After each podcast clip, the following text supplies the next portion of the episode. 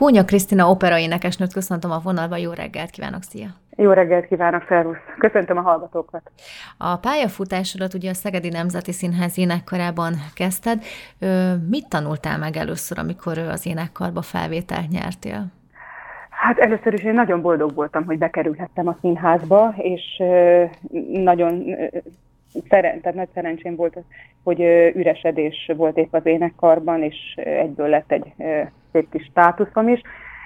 Az énekkarban hát tulajdonképpen mindent, amit a színpaddal kapcsolatban tudni kell, tehát írott és íratlan szabályokat, hogy az ember hogyan viselkedik előadás közben, előtte, utána. Tehát mindent, gyakorlatilag semmit nem tudtam még arról, hogy, hogy mi a menete egy ilyen előadásra való felkészülésnek, és hogy például a takarásban is hogy viselkedik az ember. Tehát nagyon sok mindent el, megtanultam a kollégáktól, és ellestem a, az énekesektől a színpadról.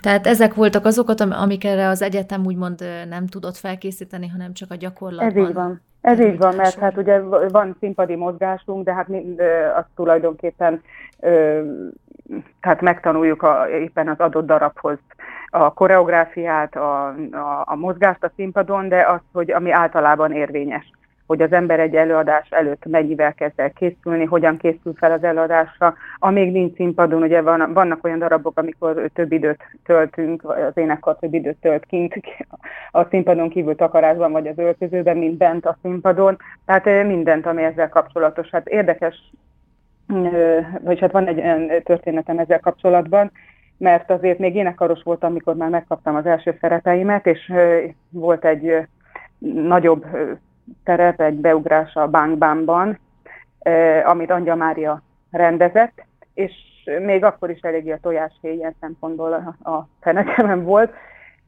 és ugye ki volt írva próbatáblát követve 7 órási próbára, vagy előadásra, erre már pontosan nyilván, hogy próbára, mert azért előadásra már megtanultam, hogy mit hogy kell csinálni, de 7 órási próbára fél héttől van öltözés maszk.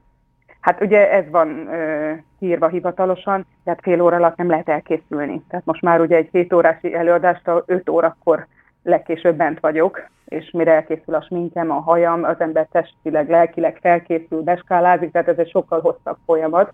És én mentem szépen úgy, ahogy olvastam a próbatáblán, ahogy híven fél hétre. Na hát, azt, azt most nem mondom el, hogy milyen leszítást kaptam Angyal Máriától, mert ő már szerintem előtte egy óra hosszával ott keresett engem, hogy hol van Melinda, és sehol nem talált, és hát épp az utolsó pillanatra elkészültem, és akkor megtanultam egy életre, hogy ezt így nem, nem így kell. Milyen hangfaj vagy egyébként? Én szoprán vagyok, na most ezt a szopránokon belül is ugye vannak kategóriák. Én ezt spinto szopránnak tartom magam, tehát ez a lírai és drámai szoprán közötti ö, ö, hangfaj, amivel ö, tulajdonképpen lírai szerepeket, de könnyebb drámai szerepeket is el tudok énekelni. Tehát ez egy szerencsés hangfaj, úgy gondolom. És melyik áll hozzád közelebb, melyiket énekled szívesebben? Ö, hát tulajdonképpen nyilván, hogy bármelyiket, én bármit nagyon szívesen énekelek. Ez az érdekes, hogy az ember nem, de, tehát nem tudnak olyan szerepet adni, amit az ember ne, ne szeretne vagy ne szeretne, meg előbb-utóbb is ne szívesen csinálná. A, a líraibb, könnyebb hangvétel, az egy, ez egy könnyedebb dolog nyilván számomra is, de hát amik a lelkemhez közelebb állnak a drámai hősnők, a drámai szerepek, azt talán, a, azt talán szívesebben énekelem. Ez igazából az a jó, hogyha megvan a megfelelő egyensúly, és jut mind a kettőből, mondjuk minden évadra. És mi a különbség, amikor magyarul kell énekelni, vagy amikor mondjuk eredeti nyelven, olaszul? Magyarul nehezebb énekelni.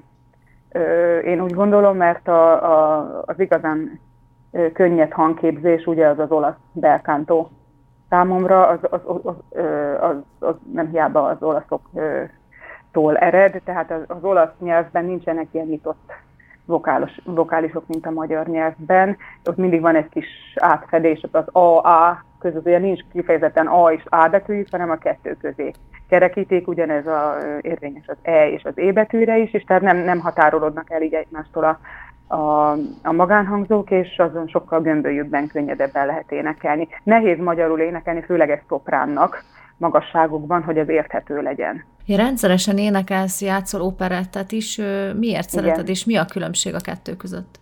Hát ugye egyrészt ugye a műfai adottságokból, tehát az operetben van próza is, tánc is, ének, tehát az egy összetettebb műfaj, ott az ember több mindent meg tud mutatni magából, és ezért szeretem, mert igazából mostanában alkalmam volt az előző évadban, pontosan miután visszatértem a második gyermekem születése után, több olyan jellegű darabban szerepelni, amit prózát kell mondani, és azt kell mondjam, hogy nagyon szép dicséreteket, kaptam a prózista kollégáktól is, hogy milyen szépen mondom a szöveget, és érthetően is.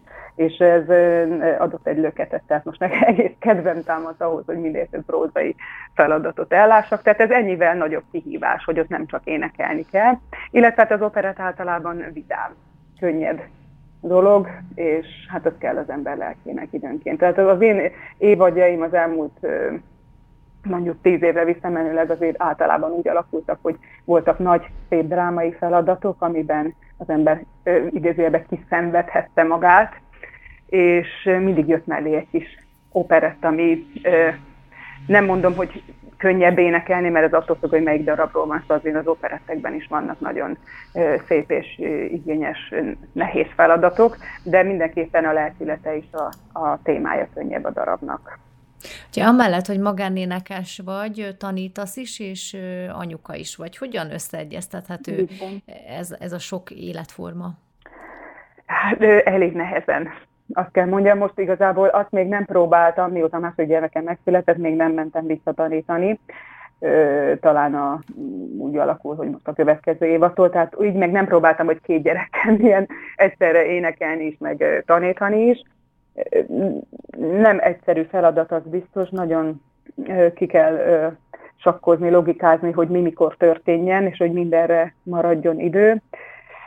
Dolgozunk rajta keményen. Ugye a férjem is a színházban dolgozott, most egy éve váltott szakmát, egy kicsit közrejátszott ez is, hogy azt már végképp nem tudtuk megoldani, hogy amikor mind a ketten színpadon vagyunk este, hogy mindig a éde, nagymamákra, illetve a szomszéd bébi, nem most ezt csúnyán mondtam, de mert azt akartam mondani, hogy baby csősz, ezt majd kivágod gondolom belőle, de lényeg az, hogy tehát nem lehet mindig a, a babysitterre és a nagymamákra hagyatkozni, tehát a, a férjem szakmát váltott, és ő esténként itthon van.